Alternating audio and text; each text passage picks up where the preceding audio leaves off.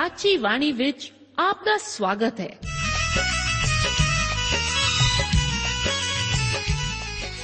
ਪ੍ਰਿय ਸ਼੍ਰੋਤਾ, ਇਹ ਸਾਚੀ ਬਾਣੀ ਕੀ ਹੈ? ਹੋਰ ਇਹ ਸਾਨੂੰ ਕਿੱਥੇ ਮਿਲੂਗੀ?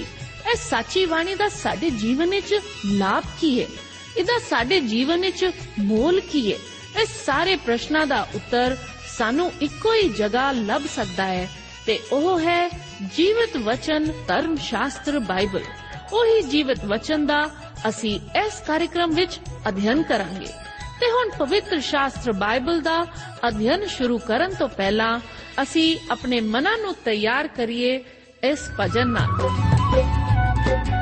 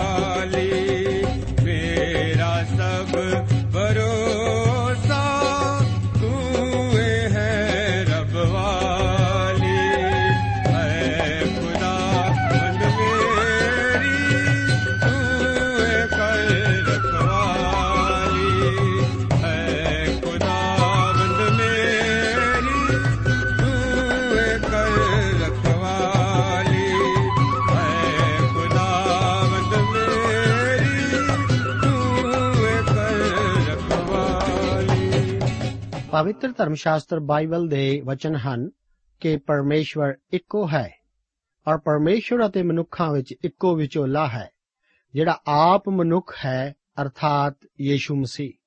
ਪਿਆਰੇ ਦੋਸਤੋ, ਅੱਜ ਦੇ ਇਸ ਪ੍ਰੋਗਰਾਮ ਵਿੱਚ ਲੂਕਾ ਦੀ ਇੰਜੀਲ ਦੇ 18 ਅਧਿਆਏ ਦਾ ਅਧਿਐਨ ਕਰਨ ਲਈ ਮੈਂ ਆਪ ਦਾ ਸਵਾਗਤ ਕਰਦਾ ਹਾਂ। ਇਸ ਹਿੱਸੇ ਦਾ ਮੁੱਖ ਵਿਸ਼ੇ ਇਸ ਪ੍ਰਕਾਰ ਹਨ, ਬੇਇਨਸਾਫ ਹਾਕਮ ਦਾ ਦ੍ਰਿਸ਼ਟਾਂਤ ਯੀਸ਼ੂ ਜੀ ਦੁਆਰਾ ਛੋਟੇ ਬੱਚਿਆਂ ਨੂੰ ਅਸ਼ੀਰਵਾਦ ਦੇਣਾ। ਯੀਸ਼ੂ ਜੀ ਛੋਟੇ ਅਮੀਰ ਹਾਕਮ ਦੇ 10 ਹੁਕਮਾਂ ਵਿੱਚੋਂ ਪੰਜ ਦੀ ਵਿਰੋਧਤਾ ਦਾ ਸਾਹਮਣਾ ਕਰਦੇ ਹਨ ਅਤੇ ਯੀਸ਼ੂ ਜੀ ਜਰੀਹੋ ਵਿੱਚ ਦਾਖਲ ਹੁੰਦੇ ਸਮੇਂ ਇੱਕ ਅੰਨੇ ਨੂੰ ਠੀਕ ਕਰਦੇ ਹਨ। ਸਭ ਤੋਂ ਪਹਿਲਾਂ ਅਸੀਂ ਦੇਖਦੇ ਹਾਂ ਬੇਇਨਸਾਫ ਹਾਕਮ ਦਾ ਦ੍ਰਿਸ਼ਟਾਂਤ। ਜਦ ਯੀਸ਼ੂ ਜੀ ਨੇ ਬੇਇਨਸਾਫ ਹਾਕਮ ਦੀ ਕਹਾਣੀ ਸੁਣਾਈ ਤਾਂ ਉਦੋਂ ਲੋਕੀ ਇਹ ਇਸ ਨੂੰ ਚੰਗੀ ਤਰ੍ਹਾਂ ਜਾਣਦੇ ਸਨ। ਉਹਨਾਂ ਨੂੰ ਪੂਰਾ ਪਤਾ ਸੀ ਕਿ ਉਹ ਕਿਸ ਬਾਰੇ ਬੋਲ ਰਿਹਾ ਹੈ। ਇਹ ਕਹਾਣੀ ਕੁਝ ਇਸ ਪ੍ਰਕਾਰ ਚੱਲਦੀ ਹੈ। ਲੂਕਾ ਦੀ ਇੰਜੀਲ 18 ਅਧਿਆਏ ਉਸ ਦੀ 2 ਅਤੇ 3 ਆਇਤ ਦੇ ਵਚਨ ਹਨ ਕਿ ਕਿਸੇ ਨਗਰ ਵਿੱਚ ਇੱਕ ਹਾਕਮ ਸੀ, ਜਿਹਨੂੰ ਨਾ ਪਰਮੇਸ਼ਵਰ ਦਾ ਅਤੇ ਨਾ ਹੀ ਮਨੁੱਖ ਦਾ ਪਰਵਾਹ ਸੀ। ਪਰ ਉਸੇ ਨਗਰ ਵਿੱਚ ਇੱਕ ਵਿਧਵਾ ਸੀ ਅਤੇ ਉਹ ਉਸ ਦੇ ਕੋਲ ਇਹ ਕਹਿੰਦੀ ਆਉਂਦੀ ਸੀ, ਜੋ ਮੇਰੇ ਵੈਰੀ ਤੋਂ ਮੇਰਾ ਬਦਲਾ ਲੈ ਦੇ। ਇਸ ਨਗਰ ਵਿੱਚ ਹਾਕਮ ਸੀ, ਜੋ ਨਾਸਤਿਕ ਆਦਮੀ ਸੀ। ਉਹ ਬੜੀਆਂ ਚਾਲਾਂ ਜਾਣਦਾ ਸੀ। ਜਿਵੇਂ ਆਪ ਦੇਖਾਂਗੇ, ਉਹ ਹਰ ਚੀਜ਼ ਨਿੱਜੀ ਸਵਾਰਥ ਲਈ ਕਰਦਾ ਸੀ। ਉਹ ਜੋ ਕੁਝ ਵੀ ਕਰਦਾ, ਇਹ ਉਸ ਦੀ ਆਪਣੀ ਨਿੱਜੀ ਤਰੱਕੀ ਲਈ ਅਤੇ ਉਹਦੀ ਸਵੈ ਇੱਛਾ ਪੂਰਤੀ ਲਈ ਹੁੰਦਾ ਸੀ। ਪਰਮੇਸ਼ਵਰ ਦਾ ਉਹਨੂੰ ਭੈ ਕੋਈ ਨਹੀਂ ਸੀ। ਉਹਨੂੰ ਪਰਮੇਸ਼ਵਰ ਦੀ ਕਿਸੇ ਚੀਜ਼ ਦਾ ਕੋਈ ਗਿਆਨ ਨਹੀਂ ਸੀ। ਜਿਹਨੂੰ ਪਰਮੇਸ਼ਵਰ ਦਾ ਭੈ ਨਹੀਂ ਸੀ, ਉਹਨੂੰ ਇਸ ਗਰੀਬ ਵਿਧਵਾ ਔਰਤ ਦੀ ਕੀ ਪਰਵਾਹ ਹੋ ਸਕਦੀ ਸੀ? ਇਸ ਵਿਧਵਾ ਨੂੰ ਆਪਣੇ ਘਰ ਦੇ ਬਾਹਰ ਕਿਸੇ ਨੇ ਕੁੱਟਿਆ ਸੀ। ਇਸ ਔਰਤ ਦੀ ਗਿਰਵੀ ਦੀ ਰਕਮ ਸਮੇਂ ਤੋਂ ਪਹਿਲਾਂ ਹੀ ਜ਼ਬਤ ਕੀਤੀ ਜਾ ਰਹੀ ਸੀ ਅਤੇ ਇਹ ਬੜੀ ਬੇਅਸੂਲੀ ਗੱਲ ਹੋ ਰਹੀ ਸੀ। ਇਸ ਕਰਕੇ ਇਹ ਵਿਧਵਾ ਔਰਤ ਨਿਆਂ ਪ੍ਰਾਪਤ ਕਰਨ ਲਈ ਇਸ ਪ੍ਰਸਿੱਧ ਹਾਕਮ ਪਾਸ ਗਈ। ਅਤੇ ਇਹਦੇ ਸੈਕਟਰੀ ਨਾਲ ਗੱਲ ਕੀਤੀ ਕਿ ਹਾਕਮ ਨਾਲ ਮੇਰੀ ਮੁਲਾਕਾਤ ਕਰਾ। ਸੈਕਟਰੀ ਕਹਿਣ ਲੱਗਾ ਕਿ ਹਾਕਮ ਸਾਹਿਬ ਬਹੁਤ ਕੰਮ ਵਿੱਚ ਰੁੱਝੇ ਹੋਏ ਹਨ ਤੇ ਤੂੰ ਜਰਾ ਮੈਨੂੰ ਦੱਸ ਪਈ ਤੇਰੀ ਸ਼ਿਕਾਇਤ ਕਿਹੋ ਜਿਹੀ ਹੈ? ਇਸ ਤਰ੍ਹਾਂ ਇਹ ਗਰੀਬ ਔਰਤ ਕਹਿਣ ਲੱਗੀ ਕਿ ਮੈਂ ਨਿਮਾਣੀ ਵਿਧਵਾ ਹਾਂ। ਮੈਂ ਸ਼ਹਿਰ ਕਿਨਾਰੇ ਰਹਿੰਦੀ ਹਾਂ ਤੇ ਇਹ ਆਪਣੀ ਥਾਂ ਵੀ ਮੈਥੋਂ ਖੁਸ਼ ਰਹੀ ਹੈ। ਇਹ ਬਹੁਤ ਬੇਇਨਸਾਫੀ ਹੈ। ਤੇ ਮੈਂ ਇਸੇ ਵਾਸਤੇ ਹਾਕਮ ਅੱਗੇ ਫਰਿਆਦ ਕਰਨਾ ਚਾਹੁੰਦੀ ਹਾਂ। ਫਿਰ ਸੈਕਟਰੀ ਅੰਦਰ ਹਾਕਮ ਕੋਲ ਗਿਆ ਅਤੇ ਦੱਸਿਆ ਕਿ ਬਾਹਰ ਇੱਕ ਵਿਧਵਾ ਆਈ ਹੈ। ਅੱਛਾ, ਫਿਰ ਉਹਨੂੰ ਅੰਦਰ ਆ ਲੈਣ ਦੇ, ਕਹਿਣ ਲੱਗਾ। ਮੈਂ ਤਿੰਨਾਂ ਮਿੰਟਾਂ ਵਿੱਚ ਹੀ ਇਸ ਨਾਲ ਨਿਪਟ ਲਵਾਂਗਾ। ਮੈਂ ਵੀ ਤਾਂ ਰਾਜਨੀਤੀਵਾਨ ਹਾਂ। ਮੈਨੂੰ ਪਤਾ ਹੈ ਇਸ ਨਾਲ ਕਿਵੇਂ ਨਿਪਟਣਾ ਹੈ। ਫਿਰ ਉਹ ਔਰਤ ਅੰਦਰ ਗਈ। ਉਸ ਹਾਕਮ ਨੇ 3 ਮਿੰਟ ਵਿੱਚ ਇਸ ਔਰਤ ਦੀ ਫਰਿਆਦ ਸੁਣੀ ਤਾਂ ਬੋਲਿਆ ਮੈਨੂੰ ਅਫਸੋਸ ਹੈ, ਇਹ ਇਲਾਕਾ ਮੇਰੇ ਰਾਜ ਤੋਂ ਬਾਹਰ ਪੈਂਦਾ ਹੈ। ਇਸ ਕਰਕੇ ਮੈਂ ਕੁਝ ਨਹੀਂ ਕਰ ਸਕਦਾ। ਅਗਲੇ ਦਿਨ ਜਦ ਹਾਕਮ ਦਫ਼ਤਰ ਆਇਆ ਅਗਾਊਂ ਹੋਈ ਇਹੀ ਵਿਧਵਾ ਔਰਤ ਬੈਠੀ ਸੀ। ਉਹ ਝਟ ਦਫ਼ਤਰ ਅੰਦਰ ਗਿਆ। ਆਪਣੇ ਸੈਕਟਰੀ ਨੂੰ ਕਿਹਾ, ਇਹ ਵਿਧਵਾ ਅੱਜ ਫਿਰ ਕੀ ਕਰਨ ਆਈ ਹੈ? ਸੈਕਟਰੀ ਦਾ ਉੱਤਰ ਸੀ ਕਿ ਤੁਹਾਨੂੰ ਮਿਲਣ ਆਈ ਹੈ। ਜੇ ਤੂੰ ਜਾ ਕੇ ਕਹਿ ਭਈ ਦੁਪਹਿਰ ਦੇ ਖਾਣੇ ਤੱਕ ਮੇਰਾ ਵੇਲ ਨਹੀਂ। ਪਰ ਮੈਂ ਇਹ ਗੱਲਾਂ ਪਹਿਲਾਂ ਹੀ ਉਸ ਨਾਲ ਕਰ ਚੁੱਕਾ ਹਾਂ। ਇਹ ਔਰਤ ਕਹਿੰਦੀ ਹੈ ਕਿ ਉਹਨੇ ਖਾਣਾ ਆਪਣੇ ਨਾਲ ਹੀ ਬੰਨ ਲਿਆਂਦਾ ਹੈ। ਜਿੰਨਾ ਮਰਜ਼ੀ ਵਕਤ ਲੱਗ ਜਾਵੇ, ਉਹ ਹਾਕਮ ਨੂੰ ਮਿਲ ਕੇ ਹੀ ਜਾਵੇਗੀ। ਸਾਰਾ ਦਿਨ ਔਰਤ ਬੈਠੀ ਰਹੀ, ਪਰ ਮੁਲਾਕਾਤ ਨਾ ਹੋ ਸਕੀ। ਹਾਕਮ ਨੇ ਸੋਚਿਆ ਕਿ ਛੁਟਕਾਰਾ ਮਿਲ ਗਿਆ। ਪਰ ਅਗਲੇ ਦਿਨ ਉਹੀ ਔਰਤ ਮੋਰੇ ਸੀ। ਕਈ ਦਿਨ ਇਹੀ ਡਰਾਮਾ ਚੱਲਦਾ ਰਿਹਾ। ਅਖੀਰ ਹਾਕਮ ਨੇ ਸੋਚਿਆ, ਹੁਣ ਇਸ ਤਰ੍ਹਾਂ ਨਹੀਂ ਚੱਲਣਾ। ਮੈਨੂੰ ਜ਼ਰੂਰ ਕੁਝ ਕਰਨਾ ਹੀ ਹੋਵੇਗਾ। ਲੂਕਾ ਦੀ ਲਿਖਤ ਉਸ ਦਾ 18 ਅਧਿਆਇ ਉਸ ਦੀ 4 ਤੇ 5 ਆਦੇ ਵਚਨ ਹਨ ਕਿ ਕਿੰਨਾ ਕੁ ਚਿਰ ਉਹਨੇ ਨਾ ਚਾਇਆ ਪਰ ਪਿੱਛੋਂ ਆਪਣੇ ਮਨ ਵਿੱਚ ਕਿਹਾ, ਭਾਵੇਂ ਮੈਂ ਨਾ ਪਰਮੇਸ਼ਵਰ ਦਾ ਭੈ ਕਰਦਾ, ਨਾ ਮਨੁੱਖਾਂ ਦੀ ਪਰਵਾਹ ਕਰਦਾ ਹਾਂ, ਤਾਂ ਵੀ ਇਸ ਲਈ ਜੋ ਇਹ ਵਿਧਵਾ ਮੈਨੂੰ ਜਿੱਦ ਕਰਦੀ ਹੈ, ਮੈਂ ਉਸ ਦਾ ਬਦਲਾ ਲੈ ਦਿਆਂਗਾ। ਅਜਿਹਾ ਨਾ ਹੋਵੇ ਜੋ ਉਹ ਘੜੀ ਮੁੜੀ ਆਣ ਕੇ ਮੇਰਾ ਸਿਰ ਖਾਵੇ। ਤੁਸੀਂ ਦੇਖਦੇ ਹੋ ਕਿ ਹੁਣ ਹਾਕਮ ਵੀ ਆਪਣੀ ਚਿੰਤਾ ਕਰਦਾ ਹੈ। ਇੱਥੇ ਬਲੈਕ ਆਈ ਦਾ ਮਤਲਬ ਨਾਸਤਿਕ ਤੌਰ ਤੇ ਅੰਨੀ ਅੱਖ ਨਹੀਂ। ਲਿਖਤ ਵਿੱਚ ਕਿਤੇ ਨਹੀਂ ਆਉਂਦਾ ਵੀ ਇਸ ਔਰਤ ਨੇ ਕਿਸੇ ਤਰੀਕੇ ਨਾਲ ਵੀ ਹਾਕਮ ਨੂੰ ਕੋਈ ਧਮਕੀ ਦਿੱਤੀ ਹੋਵੇ। ਪਰ ਹਾਕਮ ਅੱਗੇ ਹਰ ਰੋਜ਼ ਫਰਿਆਦੀ ਬਣ ਕੇ ਇੱਕੋ ਗੱਲ ਲਈ ਬੈਠੇ। ਰਹਿਣਾ ਦਰਅਸਲ ਹਾਕਮ ਲਈ ਚੰਗਾ ਨਹੀਂ ਸੀ ਲੱਗਦਾ। ਬੇਸ਼ੱਕ ਉਹ ਆਦਤ ਮੁਤਾਬਕ ਉਲਟ ਚੱਲਦਾ ਸੀ, ਪਰ ਮਜਬੂਰ ਹੋ ਕੇ ਉਹਨੂੰ ਔਰਤ ਦੀ ਸੁਣਨੀ ਪਈ। ਉਹਨੇ ਆਪਣੇ ਸੈਕਟਰੀ ਨੂੰ ਕਿਹਾ, ਇਸ ਔਰਤ ਨੂੰ ਅੰਦਰ ਭੇਜ ਦੇ। ਇਸ ਵਾਰ ਹਾਕਮ ਨੇ ਵਿਧਵਾ ਨੂੰ ਕਿਹਾ ਕਿ ਉਹ ਉਸ ਨੂੰ ਕਾਨੂੰਨੀ ਸੁਰੱਖਿਆ ਪ੍ਰਦਾਨ ਕਰੇਗਾ। ਕਿਹੋ ਦ੍ਰਿਸ਼ਟਾਂਤ ਹੈ ਇਹ? ਲੂਕਾ ਦੀ ਇੰਜੀਲ ਉਸ ਦੇ 18 ਅਧਿਆਇ ਦੀ 6 ਅਤੇ 7 ਆਇਤ ਦੇ ਵਚਨ ਹਨ। ਪ੍ਰਭੂ ਨੇ ਕਿਹਾ ਕਿ ਸੁਣੋ, ਇਹ ਬੇਇਨਸਾਫ ਹਾਕਮ ਕੀ ਕਹਿੰਦਾ ਹੈ? ਫਿਰ ਭਲਾ ਪਰਮੇਸ਼ਵਰ ਆਪਣੇ ਚੁਣੇ ਹੋਇਆਂ ਦਾ ਬਦਲਾ ਲੈ ਨਾ ਦੇਵੇਗਾ, ਜਿਹੜੇ ਰਾਤ ਦਿਨ ਉਹਦੀ ਦੁਹਾਈ ਦਿੰਦੇ ਹਨ, ਭਾਵੇਂ ਉਹ ਚੋਖਾ ਚਿਰ ਉਹਨਾਂ ਦੀ ਨਾ ਕਰਦਾ ਹੈ। ਮੈਂ ਕਈ ਬਾਈਬਲ ਧਰਮ ਸ਼ਾਸਤਰ ਦੇ ਪ੍ਰਚਾਰਕਾਂ ਨੂੰ ਇਹ ਕਹਿੰਦੇ ਸੁਣਦਾ ਹਾਂ ਕਿ ਦ੍ਰਿਸ਼ਟਾਂਤ ਬਾਰ-ਬਾਰ ਪ੍ਰਾਰਥਨਾ ਕਰਨ ਦੀ ਮਹੱਤਤਾ ਨੂੰ ਦਰਸਾਉਂਦਾ ਹੈ। ਬੇਸ਼ੱਕ ਇਸ ਸੰਬੰਧੀ ਮੈਂ ਆਪ ਤੋਂ ਵੱਡੇ ਮਹਾਪੁਰਸ਼ਾਂ ਦੇ ਕਥਨ ਨਾਲ ਅਸਹਿਮਤ ਤਾਂ ਨਹੀਂ, ਪਰ ਅਸਲ ਵਿੱਚ ਐਸਾ ਨਹੀਂ ਹੈ। ਇਹ ਦ੍ਰਿਸ਼ਟਾਂਤ ਹਮੇਸ਼ਾ ਹਮੇਸ਼ਾ ਪ੍ਰਾਰਥਨਾ ਕਰਦੇ ਰਹਿਣ ਸੰਬੰਧੀ ਨਹੀਂ ਹੈ। ਬੇਸ਼ੱਕ ਅਗਰ ਤੁਸੀਂ ਪਰਮੇਸ਼ਵਰ ਅਗੇ ਬਾਰ-ਬਾਰ ਪ੍ਰਾਰਥਨਾ ਕਰਦੇ ਹੋ, ਤਾਂ ਉਹ ਆਖਿਰ ਜ਼ਰੂਰ ਤੁਹਾਡੀ ਸੁਣੇਗਾ। ਇਹ ਦ੍ਰਿਸ਼ਟਾਂਤ ਉਲਟਾ ਹੈ। ਮੁਕਾਬਲੇ ਦਾ ਨਹੀਂ। ਇਸ ਦ੍ਰਿਸ਼ਟਾਂਤ ਯੀਸ਼ੂ ਨੇ ਸਚਾਈਆਂ ਦੀਆਂ ਮਿਸਾਲਾਂ ਦੇਣ ਵਾਸਤੇ ਵਰਤੇ ਸਨ। ਦ੍ਰਿਸ਼ਟਾਂਤ ਦਾ ਅਰਥ ਹੈ ਕੋਈ ਚੀਜ਼ ਜੋ ਕਿਸੇ ਦੂਜੀ ਚੀਜ਼ ਦੇ ਨਾਲ ਰੱਖੀ ਗਈ ਹੈ ਤਾਂ ਕਿ ਉਸ ਚੀਜ਼ ਬਾਰੇ ਕੁਝ ਸਮਝਾਇਆ ਜਾ ਸਕੇ। ਇਹ ਯੂਨਾਨੀ ਸ਼ਬਦ ਪੈਰਾ ਅਤੇ ਬੈਲੋ ਦਾ ਸੁਮੇਲ ਹੈ। ਉਦਾਹਰਣ ਦੇ ਵਜੋਂ, ਅਗਰ ਮੇਜ਼ ਦੇ ਨਾਲ ਇੱਕ ਗਿਣਤੀ ਵਾਲਾ ਗੱਜ ਰੱਖ ਦਈਏ ਤਾਂ ਇਹ ਤੁਹਾਨੂੰ ਮੇਜ਼ ਦੀ ਉਚਾਈ ਦੱਸ ਸਕਦਾ ਹੈ।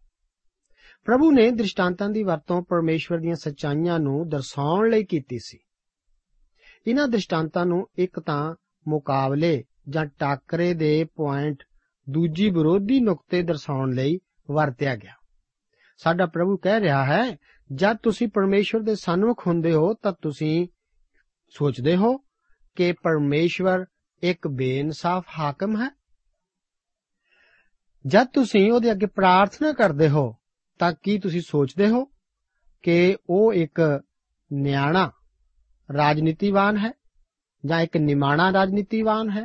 ਕੀ ਤੁਸੀਂ ਸੋਚਦੇ ਹੋ ਕਿ ਪਰਮੇਸ਼ਵਰ ਸਿਰਫ ਰਾਜਨੀਤਿਕ ਕਾਰਨਾ ਕਰਕੇ ਹੀ ਸਭ ਕੁਝ ਕਰ ਰਿਹਾ ਹੈ? ਦੋਸਤੋ, ਅਗਰ ਤੁਸੀਂ ਅਜਿਹਾ ਸੋਚਦੇ ਹੋ ਅਤੇ ਤੁਸੀਂ ਬਹੁਤ ਗਲਤ ਹੋ, ਪਰਮੇਸ਼ਵਰ ਕੋਈ ਬੇਇਨਸਾਫ ਹਾਕਮ ਨਹੀਂ ਹੈ। ਜਦ ਇੱਕ ਬੇਇਨਸਾਫ ਹਾਕਮ ਇੱਕ ਵਿਧਵਾ ਦੇ ਬਾਰ-ਬਾਰ ਜਾਣ ਤੇ ਉਹਦੀ ਸੁਣਦਾ ਹੈ, ਤਾਂ ਤੁਸੀਂ ਪਰਮੇਸ਼ਵਰ ਅੱਗੇ ਬਾਰ-ਬਾਰ ਜਾਣ ਤੇ ਹੌਸਲਾ ਕਿਉਂ ਛੱਡਦੇ ਹੋ? ਜੋ ਕਿ ਕੋਈ ਬੇਇਨਸਾਫ ਹਾਕਮ ਵਾਂਗ ਨਹੀਂ, ਸਗੋਂ ਤੁਹਾਡੀ ਪ੍ਰਾਰਥਨਾ ਨੂੰ ਸੁਣ ਕੇ ਉਹਦਾ ਉੱਤਰ ਦੇਣਾ ਚਾਹੁੰਦਾ ਹੈ। ਦੋਸਤੋ, ਤੁਸੀਂ ਨਹੀਂ ਜਾਣਦੇ ਕਿ ਉਹ ਕੋਈ ਬੇਇਨਸਾਫ ਹਾਕਮ ਨਹੀਂ ਹੈ। ਸਾਨੂੰ ਹਮੇਸ਼ਾ ਉਹਦੇ ਅੱਗੇ ਪ੍ਰਾਰਥਨਾ ਕਰਦੇ ਰਹਿਣਾ ਚਾਹੀਦਾ ਹੈ। ਨਹੀਂ ਫਿਰ ਉਹ ਸਾਡੀ ਕਦੇ ਨਹੀਂ ਸੁਣੇਗਾ। ਇਸ ਤੋਂ ਅੱਗੇ ਫਰੀਸੀ ਅਤੇ ਮਸੂਲੀਏ ਦਾ ਦ੍ਰਿਸ਼ਟਾਂਤ ਹੈ। ਹੁਣ ਪ੍ਰਭੂ ਜੀ ਪ੍ਰਾਰਥਨਾ ਦੇ ਸੰਬੰਧ ਵਿੱਚ ਇੱਕ ਹੋਰ ਦ੍ਰਿਸ਼ਟਾਂਤ ਪੇਸ਼ ਕਰਦੇ ਹਨ। 9 ਅਤੇ 10 ਆਇਤ ਦੇ ਵਚਨ ਹਨ, ਉਸਨੇ ਕਈਆਂ ਨੂੰ ਜਿਹੜੇ ਆਪਣੇ ਉੱਤੇ ਭਰੋਸਾ ਰੱਖਦੇ ਸਨ, ਭਈ ਅਸੀਂ ਧਰਮੀ ਹਾਂ ਅਤੇ ਹੋਰਨਾਂ ਨੂੰ ਤੁਛ ਜਾਣਦੇ ਸਨ ਇਸ ਦ੍ਰਿਸ਼ਟਾਂਤ ਵੀ ਦਿੱਤਾ ਕਿ ਦੋ ਮਨੁੱਖ ਪ੍ਰਾਰਥਨਾ ਕਰਨ ਲਈ ਹੈਕਲ ਵਿੱਚ ਗਏ, ਇੱਕ ਫਰੀਸੀ ਅਤੇ ਦੂਆ ਮਸੂਲੀਆ। ਇਸ ਦ੍ਰਿਸ਼ਟਾਂਤ ਨੂੰ ਆਪਾਂ ਸਾਰੇ ਜਾਣਦੇ ਹਾਂ। ਉਹਨੇ ਕਿਹਾ ਕਿ ਦੋ ਮਨੁੱਖ ਮੰਦਰ ਵਿੱਚ ਪ੍ਰਾਰਥਨਾ ਕਰਨ ਗਏ। ਇੱਕ ਫਰੀਸੀ ਸੀ ਅਤੇ ਦੂਜਾ ਮਸੂਲੀਆ। ਇਹਨਾਂ ਦੋਨਾਂ ਮਨੁੱਖਾਂ ਨੂੰ ਜਿੰਨੇ ਚਿਰ ਉਹ ਅੱਡ-ਅੱਡ ਸਨ, ਇਹਨਾਂ ਤੋਂ ਵੱਧ ਦੂਰ-ਦੂਰ ਨਹੀਂ ਵੇਖ ਸਕਦੇ। ਫਰੀਸੀ ਧਰਮ ਦੀ ਪੌੜੀ ਤੇ ਸਭ ਤੋਂ ਉੱਪਰ ਸੀ, ਜਦਕਿ ਮਸੂਲੀਆ ਪੌੜੀ ਦੇ ਹੇਠਲੇ ਡੰਡੇ ਤੇ ਸੀ। ਇਹ ਦ੍ਰਿਸ਼ਟਾਂਤ ਮਸੂਲੀਆਂ ਜਾਂ ਪਾਪੀਆਂ ਤੇ ਨਹੀਂ ਸੀ। ਮਸੂਲੀਏ ਪਹਿਲੋਂ ਹੀ ਪਾਪੀ ਸਨ। ਫਰੀਸੀ ਧਾਰਮਿਕ ਪੱਖੋਂ ਉੱਪਰ ਸਨ। ਸ਼ਾਇਦ ਪਰਮੇਸ਼ਵਰ ਇਹਨਾਂ ਨੂੰ ਬਹੁਤ ਪਿਆਰ ਕਰਦਾ ਸੀ। ਫਰੀਸੀ ਮੰਦਰ ਦੇ ਅੰਦਰ ਗਿਆ। ਉਹਨੇ ਨੀਅਤ ਕੀਤੀ ਹੋਈ ਬਲੀ ਨਾਲ ਲੈ ਕੇ ਆਂਦੀ। ਜਦ ਉਹ ਖੜਾ ਹੋ ਕੇ ਪ੍ਰਾਰਥਨਾ ਕਰ ਰਿਹਾ ਸੀ, ਤਾਂ ਜਾਜਕ ਜਗਵੇਦੀ ਤੇ ਅਤਰ ਪਾ ਰਿਹਾ ਸੀ। ਇਹ ਜਗਵੇਦੀ ਇਸ ਬੁੱਢੇ ਫਰੀਸੀ ਨੇ ਬਣਾਈ ਸੀ। ਅੱਗੋਂ ਕੀ ਹੁੰਦਾ ਹੈ? 11 ਆਇਤ ਵਿੱਚ ਲਿਖਿਆ ਹੈ ਫਰੀਸੀ ਨੇ ਖਲੋ ਕੇ ਆਪਣੇ ਜੀ ਵਿੱਚ ਇਉਂ ਪ੍ਰਾਰਥਨਾ ਕੀਤੀ हे ਪਰਮੇਸ਼ਵਰ, ਮੈਂ ਤੇਰਾ ਸ਼ੁਕਰ ਕਰਦਾ ਹਾਂ, ਪਰ ਮੈਂ ਹੋਰ ਨਾ ਵਾਂਗੂ ਨਹੀਂ ਹਾਂ, ਜੋ ਲੁਟੇਰੇ, ਕੁਧਰਮੀ ਅਤੇ ਜਨਾਹਕਾਰ ਹਨ ਅਤੇ ਨਾ ਇਸ ਮਸੂਲੀਏ ਵਰਗਾ ਹਾਂ। ਕੀ ਪ੍ਰਾਰਥਨਾ ਕਰਨ ਦਾ ਇਹ ਤਰੀਕਾ ਬਹੁਤ ਖਤਰਨਾਕ ਨਹੀਂ ਹੈ? ਸਾਡੇ ਵਿੱਚੋਂ ਬਹੁਤੇ ਲੋਕੀ ਇਸੇ ਤਰ੍ਹਾਂ ਕਰਦੇ ਹਨ। ਤੁਸੀਂ ਕਹਿੰਦੇ ਹੋ, ਮੈਂ ਇਦਾਂ ਨਹੀਂ ਕਰਦਾ। ਹਾਂ, ਤੁਸੀਂ ਇਸੇ ਤਰ੍ਹਾਂ ਕਰਦੇ ਹੋ। ਮੈਂ ਕਈ ਪ੍ਰਾਰਥਨਾਵਾਂ ਇਸੇ ਤਰ੍ਹਾਂ ਸੁਣਦਾ ਹਾਂ। ਅਸੀਂ ਆਪਣੇ ਤਰੀਕੇ ਨਾਲ ਇਸੇ ਗੱਲ ਨੂੰ ਪੇਸ਼ ਕਰਦੇ ਹਾਂ। ਕੁਝ ਇਸ ਤਰ੍ਹਾਂ ਕਹਿੰਦੇ ਹਨ, ਪ੍ਰਭੂ, ਮੈਂ ਤੇਰਾ ਸ਼ੁਕਰ ਕਰਦਾ ਹਾਂ ਕਿ ਮੈਂ ਤੇਰੇ ਲਈ ਆਪਣਾ ਵਕਤ ਤੇ ਸੇਵਾ ਅਰਪਣ ਕਰ ਰਿਹਾ ਹਾਂ। ਇਹ ਕਿਸ ਤਰ੍ਹਾਂ ਲੱਗਦਾ ਹੈ? ਇਹ ਪ੍ਰਭੂ ਦਾ ਕਿਸ ਤਰ੍ਹਾਂ ਪ੍ਰਭੂ ਕਾ ਹੈ? ਜਦ ਅਸੀਂ ਇਹੋ ਜਿਹੀ ਪ੍ਰਾਰਥਨਾ ਕਰਦੇ ਹਾਂ ਤਾਂ ਇਹ ਕੋਈ ਪ੍ਰਾਰਥਨਾ ਨਹੀਂ, ਪਰਮੇਸ਼ਵਰ ਨੂੰ ਸਾਡੀ ਸੇਵਾ ਦੀ ਕੀ ਲੋੜ ਹੈ? ਫਰੀਸੀ ਨੇ ਕਿਹਾ, ਪਰਮੇਸ਼ਵਰ, ਮੈਂ ਤੇਰਾ ਧੰਨਵਾਦ ਕਰਦਾ ਹਾਂ ਕਿ ਮੈਂ ਦੂਜੇ ਮਨੁੱਖਾਂ ਵਰਗਾ ਨਹੀਂ ਹਾਂ। ਫਿਰ ਉਹਨੇ ਕਹਿਣਾ ਸ਼ੁਰੂ ਕੀਤਾ ਕਿ ਮੈਂ ਕੋ ਧਰਮੀ ਅਤੇ ਲੁਟੇਰਾ ਨਹੀਂ ਹਾਂ, ਪਰ ਤੱਕ ਹੈ ਕਿ ਉਹ ਇਸ ਸਮੇਂ ਉਹਦੇ ਪਾਸ ਅਜਿਹਾ ਮਨੁੱਖ ਖੜਾ ਸੀ। ਫਿਰ ਉਹਨੇ ਮਸੂਲੀਏ ਬਾਬਤ ਕਿਹਾ ਕਿ ਉਹ ਉਸ ਵਰਗਾ ਨਹੀਂ ਹੈ। ਉਸ ਦਾ ਮਤਲਬ ਕਿ ਉਹ ਮਸੂਲੀਏ ਵਰਗਾ ਪਾਪੀ ਨਹੀਂ ਹੈ। ਫਿਰ ਅੱਗੇ ਉਹ ਪ੍ਰਭੂ ਨੂੰ ਕਹਿੰਦਾ ਹੈ, ਮੈਂ ਸਾਤੇ ਵਿੱਚ ਦੋ ਵਾਰੀ ਵਰਤ ਰੱਖਦਾ ਹਾਂ ਅਤੇ ਆਪਣੀ ਸਾਰੀ ਕਮਾਈ ਵਿੱਚੋਂ ਦਸਵੰਦ ਦਿੰਦਾ ਹਾਂ। ਦੋਸਤੋ, ਕੀ ਇਹ ਫਰਾਸੀ ਅਜੀਬ ਬੰਦਾ ਨਹੀਂ ਹੈ? ਆਪਾਂ ਇਸ ਨੂੰ ਆਪਣੇ ਕਲੀਸਿਆ ਵਿੱਚ ਰੱਖਣਾ ਨਹੀਂ ਚਾਹਾਂਗੇ? ਸਾਡੇ ਪ੍ਰਭੂ ਮਸੀਹ ਕਹਿੰਦੇ ਹਨ ਕਿ ਫਰੀਸੀ ਨੇ ਇਸ ਤਰ੍ਹਾਂ ਉਹਨਾਂ ਨਾਲ ਪ੍ਰਾਰਥਨਾ ਕੀਤੀ, ਪਰ ਉਹਦੀ ਅੱਖ ਵਿੱਚ ਵੱਡਾ ਸ਼ਤੀਰ ਸੀ। ਇਸ ਤੋਂ ਅਗਾਹ ਉਸ ਦੀ ਪ੍ਰਾਰਥਨਾ ਨਹੀਂ ਸੀ ਜਾਂਦੀ। ਉਸ ਦੇ ਮਨ ਅੰਦਰ ਘਮੰਡ ਸੀ। ਦੋਸਤੋ, ਅਜਿਹੀ ਪ੍ਰਾਰਥਨਾ ਨੂੰ ਪਰਮੇਸ਼ਵਰ ਕਦੇ ਨਹੀਂ ਸੁਣਦਾ। ਬਜ਼ੁਰਗ ਮਸੂਲੀਆ ਇੱਕ ਬੇਈਮਾਨ ਆਦਮੀ ਸੀ। ਉਹ ਪਾਪੀ ਸੀ। ਉਹ ਬਹੁਤ ਨੀਚ ਸੀ। ਉਹਨੇ ਆਪਣੀ ਕੌਮ ਮਸੂਲੀਆਂ ਬਣਨ ਬਾਅਦ ਵੇਚ ਦਿੱਤੀ ਸੀ। ਜਦ ਉਹ ਮਸੂਲੀਆ ਬਣਿਆ ਤਾਂ ਉਹਨੇ ਆਪਣੀ ਕੌਮ ਨੂੰ ਇਨਕਾਰ ਕੀਤਾ।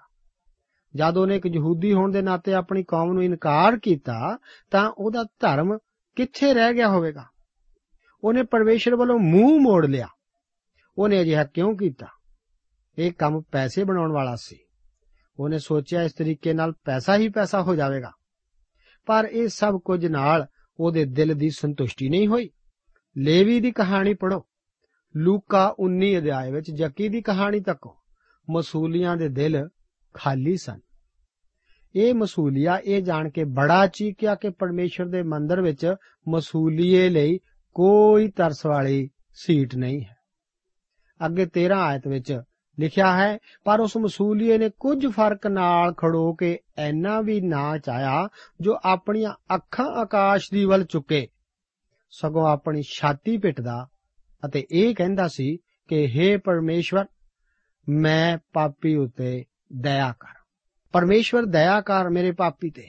ਕੀ ਇਹ ਇਰਾਦਾ ਢੁਕਮਾ ਤਰਜਮਾ ਨਹੀਂ। ਮੈਂ ਉਹਦੀ ਭਾਸ਼ਾ ਵਿੱਚ ਜਿਵੇਂ ਉਹਨੇ ਬਿਨਾਂ ਆਕਾਸ਼ ਵੱਲ ਅੱਖਾਂ ਉਠਾਏ ਕਿਹਾ ਦੱਸਦਾ ਹਾਂ, ਉਹਨੇ ਕਿਹਾ, ਪਰਮੇਸ਼ਵਰ, ਮੈਂ ਗਰੀਬ ਮਸੂਲੀਆ ਹਾਂ। ਮੇਰੀ ਪਰਮੇਸ਼ਰ ਪਾਸ ਤਰਸ ਵਾਲੀ ਕੋਈ ਥਾਂ ਨਹੀਂ ਹੈ। ਅਗਰ ਤੂੰ ਮੇਰੇ ਵਾਸਤੇ ਰਹਿਮ ਦੀ ਜਗ੍ਹਾ ਦਵਾ ਸਕੇ, ਤਾਂ ਮੈਂ ਤੇਰੇ ਪਾਸ ਆਉਣਾ ਚਾਹੁੰਦਾ ਹਾਂ। ਪ੍ਰਭੂ ਜੀ ਕਹਿੰਦੇ ਹਨ ਕਿ ਉਹ ਮਸੂਲੀਏ ਦੀ ਪਰਮੇਸ਼ਵਰ ਨੇ ਸੁਣੀ। ਕੀ ਤੁਸੀਂ ਜਾਣਦੇ ਹੋ ਕਿ ਉਹਦੀ ਕਿਉਂ ਸੁਣੀ ਗਈ? ਕਿਉਂਕਿ ਪ੍ਰਭੂ ਯੀਸ਼ੂ ਉਸ ਵਕਤ ਉੱਥੇ ਹਾਜ਼ਰ ਸਨ। ਅਤੇ ਉਸ ਤੋਂ ਬਾਅਦ ਸਾਡੇ ਸਾਰੀ ਦੁਨੀਆ ਦੇ ਪਾਪਾਂ ਦੀ ਖਾਤਰ ਉਹਨਾਂ ਸਲੀਬ ਤੇ ਚੜ ਕੇ ਆਪਣੀ ਬਲੀ ਦਿੱਤੀ। ਤਾਂ ਕਰਕੇ ਮਸੂਲੀਏ ਦੀ ਪ੍ਰਾਰਥਨਾ ਸੁਣੀ ਗਈ। ਦਰਅਸਲ ਅੱਜਕੱਲ ਪਰਮੇਸ਼ਵਰ ਨੂੰ ਦਇਆਵਾਨ ਕਹਿਣਾ ਦੀ ਲੋੜ ਹੈ, ਨਹੀਂ, ਕਿਉਂਕਿ ਉਹ ਪਹਿਲਾਂ ਹੀ ਦਇਆ ਦਿਆਲੂ ਹੈ। ਕਈ ਲੋਕ ਕਹਿੰਦੇ ਹਨ, ਆਪਾਂ ਨੂੰ ਪਰਮੇਸ਼ਵਰ ਤੋਂ ਦਿਆਲੂ ਹੋਣਾ ਮੰਗਣਾ ਚਾਹੀਦਾ ਹੈ। ਪਰ ਦੋਸਤੋ, ਤੁਸੀਂ ਪਰਮੇਸ਼ਵਰ ਤੋਂ ਕੀ ਕਰਵਾਉਣਾ ਹੈ? ਉਹਨੇ ਆਪਣਾ ਪਿਆਰਾ ਪੁੱਤਰ ਸਾਡੇ ਲਈ ਕੁਰਬਾਨ ਕਰ ਦਿੱਤਾ। ਉਹ ਪਾਪੀ ਤੋਂ ਪਾਪੀ ਮਨੁੱਖ ਨੂੰ ਕਹਿੰਦਾ ਹੈ, ਤੂੰ ਮੇਰੇ ਕੋਲ ਆ। ਤੇਰੇ ਵਾਸਤੇ ਮੇਰੇ ਕੋਲ ਤਰਸ ਦੀ ਥਾਂ ਹੈ। ਮੈਂ ਚਾਹੁੰਦਾ ਹਾਂ, ਇਹ ਮਨ ਕਿ ਤੈਨੂੰ ਇਹ ਥਾਂ ਆਉਣਾ ਪੈਣਾ ਹੈ। ਅਗਰ ਤੂੰ ਪਰਮੇਸ਼ਰ ਦਾ ਬੱਚਾ ਹੈ, ਤਾਂ ਤੂੰ ਇਸ ਰਹਿਮ ਦੀ ਥਾਂ ਆ ਚੁੱਕਾ ਹੈ, ਜਿੱਥੇ ਮਸੀਹ ਨੇ ਆਦੇ ਪਾਪਾਂ ਦੀ ਖਾਤਰ ਸਲੀਬ ਤੇ ਜਾਨ ਦਿੱਤੀ, ਬਲੀ ਦਿੱਤੀ। ਸਾਡੇ ਪਾਪਾਂ ਦੀ ਕੀਮਤ ਪਹਿਲਾਂ ਹੀ ਅਦਾ ਕੀਤੀ ਗਈ ਹੈ। ਅੱਗੇ 14 ਆਇਤ ਦੇ ਵਚਨ ਹਨ।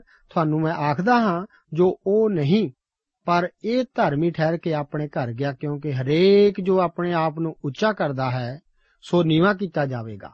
ਪਰ ਜੋ ਆਪ ਨੂੰ ਨੀਵਾ ਕਰਦਾ ਹੈ, ਸੋ ਉੱਚਾ ਕੀਤਾ ਜਾਵੇਗਾ। ਇਸ ਤੋਂ ਅੱਗੇ ਯੀਸ਼ੂ ਜੀ ਛੋਟੇ ਬੱਚਿਆਂ ਨੂੰ ਅਸ਼ੀਰਵਾਦ ਦਿੰਦੇ ਹਨ। 18 ਅਧਿਆਏ ਦੀ 15 ਆਇਤ ਦੇ ਵਚਨ ਹਨ, ਲੋਕ ਆਪਣੇ ਨਿਆਣਿਆਂ ਨੂੰ ਵੀ ਉਹਦੇ ਕੋਲ ਲਿਆਏ, ਤਾਂ ਜੋ ਉਹ ਉਹਨਾਂ ਨੂੰ ਛੋਏ, ਪਰ ਚੇਲਿਆਂ ਨੇ ਉਹਨਾਂ ਨੂੰ ਝਿੜਕਿਆ। ਚੇਲਿਆਂ ਨੇ ਕਿਹਾ ਕਿ ਛੋਟੇ ਬੱਚੇ ਨੂੰ ਉਹਦੇ ਕੋਲ ਨਾ ਲਿਆਓ, ਉਹਨੂੰ ਤੰਗ ਨਾ ਕਰੋ। ਅੱਗੇ 16 ਆਇਤ ਮੁਤਾਬਕ ਆਪਾਂ ਦੇਖਦੇ ਹਾਂ ਕਿ ਚੇਲਿਆਂ ਦੀ ਭਾਵਨਾ ਸੀ ਕਿ ਬੱਚੇ ਜ਼ਿਆਦਾ ਜ਼ਰੂਰੀ ਨਹੀਂ ਪਰ ਯੀਸ਼ੂ ਦਾ ਵਿਚਾਰ ਭਿੰਨ ਸੀ। ਉਹ ਬੱਚਿਆਂ ਤੋਂ ਨਹੀਂ ਅੱਕਦਾ ਸੀ। 17 ਆਇਤ ਵਿੱਚ ਲਿਖਿਆ, ਮੈਂ ਤੁਹਾਨੂੰ ਸੱਚ ਆਖਦਾ ਹਾਂ ਕਿ ਜੋ ਕੋਈ ਪਰਮੇਸ਼ਰ ਦੇ ਰਾਜ ਵਿੱਚ ਛੋਟੇ ਬਾਲਕ ਦੀ ਨਿਆਈ ਕਬੂਲ ਨਾ ਹੋਵੇ, ਉਹ ਉਸ ਵਿੱਚ ਕਦੇ ਨਾ ਵੜੇਗਾ। ਬੱਚੇ ਸੁਭਾਵਿਕ ਤੌਰ ਤੇ ਹੀ ਯੀਸ਼ੂ ਕੋਲ ਆ ਜਾਂਦੇ ਹਨ। ਉਹ ਚਾਹੁੰਦਾ ਸੀ ਕਿ ਬਾਲਗ ਲੋਕ ਬੱਚਿਆਂ ਨੂੰ ਉਸ ਤੋਂ ਦੂਰ ਨਾ ਕਰਨ। ਇਸ ਕਥਨ ਬਾਰੇ ਕਿ ਪਰਮੇਸ਼ਵਰ ਉਸ ਬਾਲਗ ਤੇ ਰਹਿਮ ਕਰੇਗਾ, ਜੋ ਛੋਟੇ ਬੱਚਿਆਂ ਨੂੰ ਪਰਮੇਸ਼ਵਰ ਤੋਂ ਦੂਰ ਰੱਖੇਗਾ। ਲੂਕਾ ਆਪਣੀ ਲਿਖਤ ਵਿੱਚ ਪਹਿਲਾਂ ਹੀ ਕਹਿ ਚੁੱਕਾ ਹੈ, ਜੇ ਖਰਾਸ ਦਾ ਪੁੜ ਉਹਦੇ ਗਲ ਵਿੱਚ ਬੰਨਿਆ ਜਾਂਦਾ ਅਤੇ ਉਹ ਸਮੁੰਦਰ ਵਿੱਚ ਸੁੱਟਿਆ ਜਾਂਦਾ, ਤਾਂ ਉਹਦੇ ਲਈ ਇਸ ਨਾਲੋਂ ਚੰਗਾ ਸੀ। ਜੋ ਉਹ ਇਹਨਾਂ ਛੋਟਿਆਂ ਵਿੱਚੋਂ ਇੱਕ ਨੂੰ ਠੋਕਰ ਖਵਾਵੇ ਅੱਗੇ ਅਸੀਂ ਦੇਖਦੇ ਹਾਂ ਕਿ ਯੀਸ਼ੂ ਜੀ ਅਮੀਰ ਨੌਜਵਾਨ ਹਾਕਮ ਦੇ 10 ਹੁਕਮਾਂ ਵਿੱਚੋਂ 5 ਹੁਕਮਾਂ ਦਾ ਵਿਰੋਧ ਦਾ ਸਾਹਮਣਾ ਕਰਦੇ ਹਨ। ਇਸ ਅਮੀਰ ਨੌਜਵਾਨ ਹਾਕਮ ਦਾ ਬਿਰਤਾਂਤ ਮੱਤੀ 19 ਅਧਿਆਏ ਉਸ ਦੇ 16 ਤੋਂ 30 ਆਇਤਾਂ ਅਤੇ ਮਾਰਕਸ 10 ਅਧਿਆਏ 17 ਤੋਂ 31 ਆਇਤਾਂ ਵਿੱਚ ਵੀ ਦਿੱਤਾ ਗਿਆ ਹੈ। ਇੱਥੇ 18 ਅਧਿਆਏ ਲੂਕਾ ਦੀ ਇੰਜੀਲ ਉਸ ਦੇ 18 ਤੇ 19 ਆਇਤਾਂ ਵਿੱਚ ਦਰਜ ਹੈ, ਇੱਕ ਸਰਦਾਰ ਨੇ ਉਸ ਅੱਗੇ ਅਰਜ਼ ਕਰਕੇ ਆਖਿਆ, ਸਤਿਗੁਰੂ ਜੀ, ਮੈਂ ਕੀ ਕਰਾਂ ਜੋ ਸਦੀਪਕ ਜੀਵਨ ਦਾ ਅਧਿਕਾਰੀ ਹੋਵਾਂ? ਯੀਸ਼ੂ ਨੇ ਉਹਨੂੰ ਕਿਹਾ, ਤੂੰ ਮੈਨੂੰ ਸੱਤ ਕਿਉਂ ਆਖਦਾ ਹੈ? ਸੱਤ ਕੋਈ ਨਹੀਂ, ਪਰ ਨਿਰਾ ਇੱਕੋ ਪਰਮੇਸ਼ਵਰ। ਯੀਸ਼ੂ ਜੀ ਇਸ ਨੌਜਵਾਨ ਹਾਕਮ ਨੂੰ ਸਮਝਾ ਰਹੇ ਸਨ ਕਿ ਅਗਰ ਉਹ ਯੀਸ਼ੂ ਵਿੱਚ ਕਿਸੇ ਨੇਕੀ ਨੂੰ ਮੰਨਦਾ ਹੈ, ਤਾਂ ਇਹ ਇਸ ਕਰਕੇ ਹੈ ਕਿਉਂਕਿ ਉਹ ਪਰਮੇਸ਼ਵਰ ਹੈ। ਇਸ ਤਰੀਕੇ ਨਾਲ ਉਹ ਮਸੀਹ ਨੂੰ ਪਰਮੇਸ਼ਵਰ, ਜ਼ਿੰਦਾ ਪਰਮੇਸ਼ਵਰ ਦਾ ਪੁੱਤਰ ਮੰਨੇਗਾ। ਅੱਗੇ 20 ਤੋਂ 22 ਆਇਤਾਂ ਦੇ ਵਚਨ ਹਨ, ਤੂੰ ਹੁਕਮਾਂ ਨੂੰ ਜਾਣਦਾ ਹੈ। ਜਨਾਹ ਨਾ ਕਰ, ਖੂਨ ਨਾ ਕਰ, ਚੋਰੀ ਨਾ ਕਰ, ਝੂਠੀ ਗਵਾਹੀ ਨਾ ਦੇ, ਆਪਣੇ ਪਿਤਾ ਅਤੇ ਮਾਤਾ ਦਾ ਆਦਰ ਕਰ। ਉਹਨਾਂ ਆਖਿਆ, ਮੈਂ ਆਪਣੇ ਬਚਪਨੇ ਤੋਂ ਹੀ ਇਹਨਾਂ ਸਭਨਾਂ ਨੂੰ ਮੰਨਦਾ ਆਇਆ ਹਾਂ। ਯੀਸ਼ੂ ਨੇ ਸੁਣ ਕੇ ਉਹਨੂੰ ਆਖਿਆ, ਅੱਗੇ ਤੇਰੇ ਵਿੱਚ ਇੱਕ ਗੱਲ ਦਾ ਘਾਟਾ ਹੈ। ਜੋ ਕੁਝ ਤੇਰਾ ਹੈ, ਵੇਚ ਅਤੇ ਕੰਗਾਲਾਂ ਨੂੰ ਦੇ ਦੇ, ਤੈਨੂੰ ਸੁਰਗ ਵਿੱਚ ਧਨ ਮਿਲੇਗਾ। ਅਤੇ ਆ, ਮੇਰੇ ਪਿੱਛੇ ਹੋ ਤੁਰ। ਯੀਸ਼ੂ ਨੇ ਨੌਜਵਾਨ ਹਾਕਮ ਨੂੰ 10 ਹੁਕਮਾਂ ਵਿੱਚੋਂ ਦੂਜੇ ਭਾਗ ਤੇ ਚਾਨਣਾ ਪਾਇਆ। ਇਹ ਭਾਗ ਆਦਮੀ ਦਾ, ਆਦਮੀ ਨਾਲ ਕੀ ਰਿਸ਼ਤਾ ਹੈ, ਇਸ ਤੇ ਚਾਨਣਾ ਪਾਉਂਦਾ ਹੈ। ਪਰ ਇਸ ਹਾਕਮ ਨੂੰ ਪਰਮੇਸ਼ਵਰ ਨਾਲ ਰਿਸ਼ਤੇ ਦੀ ਲੋੜ ਸੀ। ਪਰ ਇਸ ਪੱਖੋਂ ਹਾਕਮ ਵਿੱਚ ਬੜੀ ਘਾਟ ਸੀ। ਅਮੀਰੀ ਉਹਦੇ ਰਾਹ ਵਿੱਚ ਰੁਕਾਵਟ ਸੀ। ਸ਼ਰਾ ਇਸ ਨੌਜਵਾਨ ਹਾਕਮ ਦੀ ਨਿਖੇਧੀ ਕਰਦੀ ਸੀ। ਕਿਸੇ ਆਦਮੀ ਲਈ ਸਵਰਗ ਦੇ ਰਾਜ ਅੰਦਰ ਅਮੀਰੀ ਨਾਲ ਜਾਂ ਕਿਸੇ ਮਨੁੱਖੀ ਅਧਿਕਾਰ ਨਾਲ ਦਾਖਲ ਹੋਣਾ ਅਸੰਭਵ ਹੈ। ਫਿਰ ਪਰਮੇਸ਼ਵਰ ਹੀ ਊਠ ਦੀ, ਊਠ ਨੂੰ ਸੂਈ ਦੇ ਨੱਕੇ ਵਿੱਚ ਹੀ ਲੰਘਾ ਸਕਦਾ ਸੀ। ਅੱਗੇ 23 ਤੋਂ 30 ਆਇਤਾਂ ਵਿੱਚ ਇਹ ਵਚਨ ਹਨ, ਪਰ ਉਹ ਇਹ ਸੁਣ ਕੇ ਬਹੁਤ ਉਦਾਸ ਹੋਇਆ। ਕਿਉਂ ਜੋ ਵੱਡਾ ਧਨਵਾਨ ਸੀ। ਯੀਸ਼ੂ ਨੇ ਉਸ ਨੂੰ ਵੇਖ ਕੇ ਆਖਿਆ ਕਿ ਜਿਹੜੇ ਦੌਲਤ ਰੱਖਦੇ ਹਨ, ਉਹਨਾਂ ਦਾ ਪਰਮੇਸ਼ਰ ਦੇ ਰਾਜ ਵਿੱਚ ਵੜਨਾ ਕਿੱਡਾ ਹੀ ਔਖਾ ਹੋਵੇਗਾ। ਕਿਉਂ ਜੋ ਸੂਈ ਦੇ ਨੱਕੇ ਵਿੱਚੋਂ ਦੀ ਊਠ ਦਾ ਵੜਨਾ, ਇਸ ਨਾਲੋਂ ਸੁਖਾਲਾ ਹੈ, ਜੋ ਧਨਵਾਨ ਮਨੁੱਖ ਪਰਮੇਸ਼ਰ ਦੇ ਰਾਜ ਵਿੱਚ ਵੜੇ। ਤਾਂ ਸੁਣਨ ਵਾਲਿਆਂ ਨੇ ਕਿਹਾ, ਤਾਂ ਫਿਰ ਕਿਹਦੀ ਮੁਕਤੀ ਹੋ ਸਕਦੀ ਹੈ? ਪਰ ਉਸ ਆਖਿਆ, ਜਿਹੜੀਆਂ ਗੱਲਾਂ ਮਨੁੱਖਾਂ ਤੋਂ ਅਣਹੋਣੀਆਂ ਹਨ, ਉਹ ਪਰਮੇਸ਼ਵਰ ਤੋਂ ਹੋ ਸਕਦੀਆਂ ਹਨ। ਤਦ ਪਾਤਰਸ ਨੇ ਕਿਹਾ, ਵੇਖ ਅਸੀਂ ਆਪਣਾ ਸਭੋ ਕੁਝ ਛੱਡ ਕੇ ਤੇਰੇ ਮਗਰ ਹੋ ਤੁਰੇ ਹਾਂ। ਤਾਂ ਉਸ ਨੇ ਉਹਨਾਂ ਨੂੰ ਕਿਹਾ, ਮੈਂ ਤੁਹਾਨੂੰ ਸੱਚ ਆਖਦਾ ਹਾਂ, ਭਈ ਅਜਿਹਾ ਕੋਈ ਨਹੀਂ ਕਿ ਜਿਹਨੇ ਘਰ ਜਾਂ ਤੀਵੀਂ ਜਾਂ ਭਾਈਆਂ ਜਾਂ ਮਾਪਿਆਂ ਜਾਂ ਬਾਲ ਬੱਚਿਆਂ ਨੂੰ ਪਰਮੇਸ਼ਵਰ ਦੇ ਰਾਜ ਦੇ ਕਾਰਨ ਛੱਡਿਆ ਹੈ, ਜਿਹੜਾ ਇਸ ਸਮੇਂ ਵਿੱਚ ਬਹੁਤ ਗੁਣਾ ਅਤੇ ਅਗਲੇ ਯੁੱਗ ਵਿੱਚ ਸਦੀਪਕ ਜੀਵਨ ਨਾ ਪਾਵੇ। ਕਿਹਾ ਜਾਂਦਾ ਹੈ ਕਿ ਨਾ ਚਾਹੁੰਦੇ ਹੋਏ ਵੀ ਯੀਸ਼ੂ ਇਸ ਹਾਕਮ ਨੂੰ ਬੜਾ ਪਿਆਰ ਕਰਦਾ ਸੀ, ਪਰ ਇਹ ਨੌਜਵਾਨ ਹਾਕਮ ਸੀ ਕੌਣ? ਇਹਦੇ ਬਾਰੇ ਕੁਝ ਨਹੀਂ ਪਤਾ। ਕੀ ਬਾਅਦ ਵਿੱਚ ਉਹ ਯੀਸ਼ੂ ਜੀ ਦੀ ਸਿੱਖਿਆ ਤੇ ਚੱਲਿਆ? ਮੈਨੂੰ ਆਸ ਹੈ ਕਿ ਜ਼ਰੂਰ ਉਹਨੇ ਅਜਿਹਾ ਕੀਤਾ। ਕੀ ਤੁਸੀਂ ਵੀ ਯੀਸ਼ੂ ਮਗਰ ਚੱਲੋਗੇ? ਉਹ ਤੁਹਾਨੂੰ ਬੜਾ ਪਿਆਰ ਕਰਦਾ ਹੈ। ਯੀਸ਼ੂ ਜੀ ਜਰੀਹੋ ਵਿੱਚ ਦਾਖਲ ਹੁੰਦਿਆਂ ਹੀ ਅੰਨੇ ਨੂੰ ਠੀਕ ਕਰਦੇ ਹਨ। ਅਸੀਂ ਦੇਖਦੇ ਹਾਂ ਕਿ ਪਰਮੇਸ਼ਵਰ ਦੇ ਵਚਨ ਵਿੱਚ ਇੱਥੇ ਅੰਨੇ ਬਾਰੇ ਲਿਖਿਆ ਗਿਆ ਹੈ। 35 ਤੋਂ 37 ਆਇਤਾਂ ਮੁਤਾਬਕ ਆਪਾਂ ਦੇਖਦੇ ਹਾਂ ਕਿ ਜਾਂ ਯੀਸ਼ੂ ਜਰੀਹੋ ਦੇ ਨੇੜੇ ਆਪੜਿਆ ਤਾਂ ਇੱਕ ਅੰਨਾ ਸੜਕ ਤੇ ਬੈਠਾ ਭੀਖ ਮੰਗ ਰਿਹਾ ਸੀ। ਜਦ ਅੰਨੇ ਨੂੰ ਯੀਸ਼ੂ ਬਾਰੇ ਪਤਾ ਲੱਗਾ ਤਾਂ ਉੱਚੀ ਉੱਚੀ ਪੁਕਾਰ ਕੇ ਬੋਲਿਆ ਕਿ हे ਦਾਊਦ ਦੇ ਪੁੱਤਰ ਯੀਸ਼ੂ, ਮੇਰੇ ਤੇ ਦਇਆ ਕਰ। ਉਹਦਾ ਯੀਸ਼ੂ ਤੇ ਅਟੁੱਟ ਵਿਸ਼ਵਾਸ ਸੀ। ਜਿਹੜੇ ਅੱਗੇ ਜਾਂਦੇ ਸਨ, ਉਹਨਾਂ ਉਸ ਨੂੰ ਝਿੜਕਿਆ ਪਈ ਚੁੱਪ ਕਰ। ਪਰ ਉਹ ਹੋਰ ਉੱਚੀ ਆਵਾਜ਼ ਦੇ ਕੇ ਬੋਲਣ ਲੱਗਾ, ਅਸੀਂ ਦੇਖਦੇ ਹਾਂ। ਤਾਂ ਉਹਨੇ ਕਿਹਾ ਕਿ ਮੈਂ ਸੁਜਾਖਾ ਹੋ ਜਾਵਾਂ। ਤਾਂ ਯੀਸ਼ੂ ਨੇ ਉਹਨੂੰ ਕਿਹਾ, ਤੂੰ ਸੁਜਾਖਾ ਹੋ ਜਾ। ਤੇਰੀ ਨੇਚਾ ਨੇ ਤੈਨੂੰ ਬਚਾਇਆ ਹੈ। ਸੁਜਾਖਾ ਹੋ ਕੇ ਪ੍ਰਭੂ ਯੀਸ਼ੂ ਦੇ ਮਗਰ ਚੱਲ ਪਿਆ। ਸਭਨਾ ਲੋਕਾਂ ਨੇ ਵੇਖ ਕੇ ਪ੍ਰਭੂ ਦੀ ਉਸਤਤ ਕੀਤੀ। ਕੁਝ ਹੀ ਦਿਨਾਂ ਬਾਅਦ ਉਹਨੇ ਕੀ ਵੇਖਣਾ ਸੀ? ਪ੍ਰਭੂ ਦੀ ਸਲੀਬੀ ਮੌਤ। ਸਾਨੂੰ ਪ੍ਰਭੂ ਦੀ ਸਲੀਬੀ ਮੌਤ ਸਾਡੇ ਪਾਪਾਂ ਖਾਤਰ ਮੰਨ ਕੇ, ਵਿਸ਼ਵਾਸ ਕਰਕੇ ਪ੍ਰਭੂ ਦੀਆਂ ਖੁਸ਼ੀਆਂ ਪ੍ਰਾਪਤ ਕਰਨੀਆਂ ਚਾਹੀਦੀਆਂ ਹਨ। ਜਿਸ ਤਰ੍ਹਾਂ ਕਿ ਇਸ ਅੰਨੇ ਨੂੰ ਪ੍ਰਾਪਤ ਹੋਈਆਂ। ਪ੍ਰਭੂ ਆਪ ਨੂੰ ਇਹਨਾਂ ਵਚਨਾਂ ਨਾਲ ਬਰਕਤ ਦੇ। ਦੋਸਤੋ, ਸਾਨੂੰ ਉਮੀਦ ਹੈ ਕਿ ਇਹ ਕਾਰਜਕ੍ਰਮ ਤੁਹਾਨੂੰ ਪਸੰਦ ਆਇਆ ਹੋਵੇਗਾ। ਤੇ ਇਹ ਕਾਰਜਕ੍ਰਮ ਸੁਣ ਕੇ ਤੁਹਾਨੂੰ ਬਰਕਤਾਂ ਮਿਲੀਆਂ ਹੋਣਗੀਆਂ।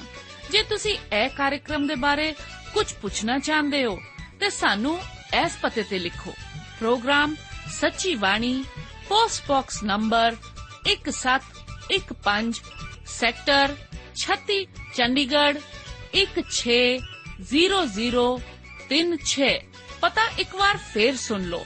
Programme Sachi Bani post box number 1715 sector 36 Chandigarh 160036 ਸਾਡਾ ਈਮੇਲ ਪਤਾ ਹੈ punjabitv@twr.in ਪਤਾ ਇੱਕ ਵਾਰ ਫੇਰ ਸੁਣ ਲਓ punjabitv@twr.in ਹੁਣ ਸਾਡੇ ਪ੍ਰੋਗਰਾਮ ਦਾ ਸਮੇਂ ਸਮਾਪਤ ਹੁੰਦਾ ਹੈ ਉਮੀਦ ਹੈ ਅਗਲੇ ਪ੍ਰੋਗਰਾਮ ਵਿੱਚ ਤੁਹਾਡੇ ਨਾਲ ਫੇਰ ਪੇਂਟ ਹੋਏਗੀ।